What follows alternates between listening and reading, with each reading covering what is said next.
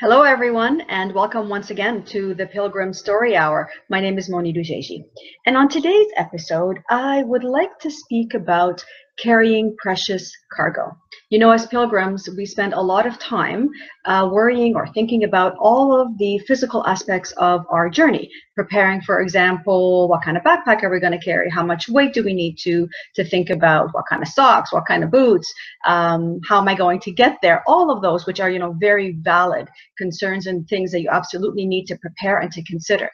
But in all of those preparations, I think sometimes we forget the fact that we are pilgrims and that we are walking or biking or going to a destination, be it Jerusalem, be it Rome, be it Santiago de Compostela, Lourdes, Fatima, wherever the sacred destination is, that to many people is a place that is deeply sacred, and that for many, um, they are never in their lifetime going to be able to go there or to make the journey that you are making.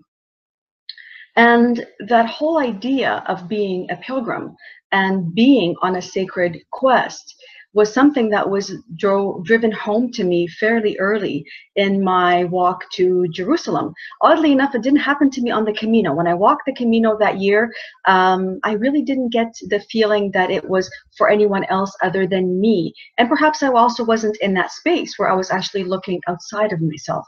But as soon as I started walking from Rome, um, almost immediately, I would say on my first day, I was carrying a, a, fairly big backpack, as you can imagine. Um, this was a much longer journey than the Camino. It was like 5,000 kilometers or 3,400 miles. And um, it was pretty heavy. I was wobbling a little bit and I wasn't going as quickly or making much, as much progress as I thought that I would be able to make. And so I had stopped at this little bar, having just cleared the city limits of Rome. It really wasn't very far, maybe 10 kilometers. And I was just sitting there and I was having some water and two gentlemen, older gentlemen that were sitting at the table nearby saw that I was struggling a little bit and I was feeling a, a, little bit down. And and so you know they approached me and they spoke very broken English and and, and I didn't speak any Italian at that time at all. And so um, through very basic communication and gestures and very basic words I led them to understand that I was walking and that I was walking to Jerusalem. And they asked me more than once to repeat to make sure that I was saying the right thing. And, and so I said, I, I, yes, that is exactly where I'm going to Jerusalem. And this was my first day. And these two older gentlemen just sat beside me and they just looked at me and their eyes just started to tear up. And they immediately just wanted to help me any way that they could. They wanted to get me more water. They wanted to buy me more food, which which was very which was very touching. But what ensued from that was that they these are people who had never been to Jerusalem. They had never really left their country, and that they didn't think that they would be able to make that journey anytime during their lifetime. And they asked me to pray for them.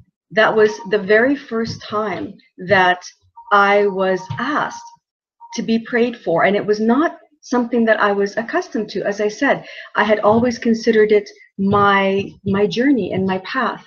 And when they asked me to pray for them in Jerusalem, um, it just felt all of a sudden that it wasn't just about me, that also involved other people, and that before me was the opportunity to carry a prayer, carry some healing, carry some love for these pilgrims, these individuals who would never be able to make this journey. And theirs would be the beginning of literally hundreds, and it's no exaggeration when I say it was hundreds of people in all the 13 different countries that we walk through who would ask us to pray for them. And I started to write down their names. I wrote down their names and I wrote down what they were asking for. And some of them asked for prayers in locations other than Jerusalem. They, some people knew that we were going to Medjugorje, for example, and so they asked us to pray in Medjugorje. And it became even more meaningful, I think, when we entered the Arab world into countries like Syria and meeting Palestinians in Lebanon, for example, where these are people who for sure never would be able to make the journey to Jerusalem. And that that city for them especially is a very sacred place as well. And so to carry their prayers and their wishes for peace and their love became something also very deeply personal and deeply touching and very powerful as well. And so those were the first kind of bit of precious cargo, which got me thinking a little bit outside of myself. And as we continued walking, especially again in the early parts of the journey, um, people started giving us very personal objects to bring with us to Jerusalem.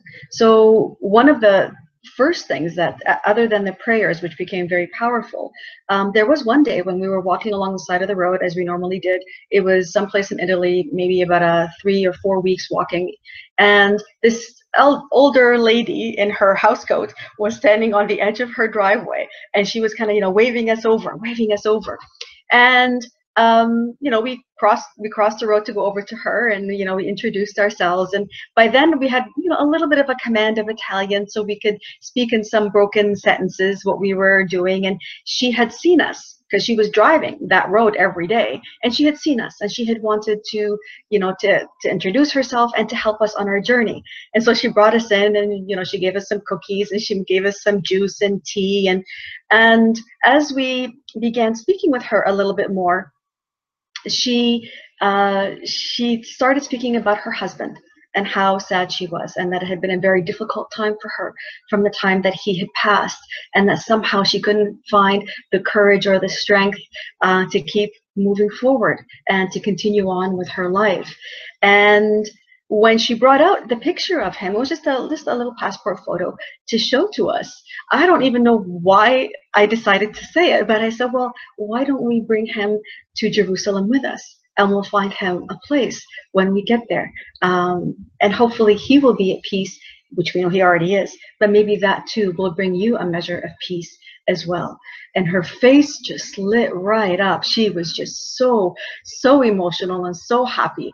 And she took that picture and she actually wrote a little note a little i don't, don't didn't read italian very well so she wrote a little note on the back and her two children had come home at that time when that we were there and they also wrote a small little note um, on that photo that we then carried with us to jerusalem um, he would also be the first of many, shall we call them, invisible angels that would walk with us. We carried, I think there were about four or five different photos that we brought with us and took to Jerusalem. And when we arrived there, um, we explained our needs to um, in the church. It was in the Church of Holy Sepulchre, which most people wanted us to leave their uh, loved ones or the or the prayers there, and they allowed us to leave it in a very special place inside the church. And so we delivered them to Jerusalem. And other objects that you know you don't really know what's going on in people's hearts until you begin to speak with them a little bit. There was another young man who we met in italy during our walk and he asked us to carry a locket in the shape of a heart. And it carried inside um, that locket it was a love that was lost and we didn't get into the story of it. It was very personal, but for him, it was important to carry this object and to give it a place to be in Jerusalem. Um, a young man that we met in Croatia when we were walking along the side of the road. Uh, he was a journalist and he was interviewing us. And at the end of our interview, he asked us to bring a candle. He actually had a long, kind of tapered candle that he asked us to bring to Jerusalem and to light it for him and for peace in his country which we did actually bring. And it, arrived very plastered very flat after having had to walk another you know eight nine months. But it arrived and it lit and we did a, a small prayer for peace in his country as well a woman in Macedonia, an old elderly lady who uh, just saw us walking and she under, knew what we were doing and uh, gave us one euro, a one euro coin to deposit again in Jerusalem and to say a prayer for her family. And so these are the kinds of um, requests that we were getting as pilgrims. Not that we were walkers, we weren't just hikers. To them, to these people, we were pilgrims and we were on a journey that was very sacred to them. And it really helped me, especially, um, take some pride in being a pilgrim because until then I didn't want the label of being a pilgrim attached to me because it's oh you know religious connotations religious reasons and it's not that A pilgrim is someone who walks from the heart. And when you are walking from the heart, you're opening yourself to receive a great deal of love as well. And you have the opportunity to bring that love with you wherever you go. And so, if you are a pilgrim, and you're about to begin your your research or your quest i encourage you to make it known to those around you that you are a pilgrim and that you are prepared to carry with with you maybe a prayer maybe a special wish maybe a unique intention of those around you who themselves cannot make that journey and in the process, I believe that you will be offering some healing, offering to alleviate maybe a little bit of pain and a little bit of suffering and offering a great service, a most beautiful service to them, to yourself, and ultimately to the Camino, this beautiful path that we all walk and we all share. I hope you enjoyed your sto- the story today, and I wish you all a muy buen camino wherever your path may lead you.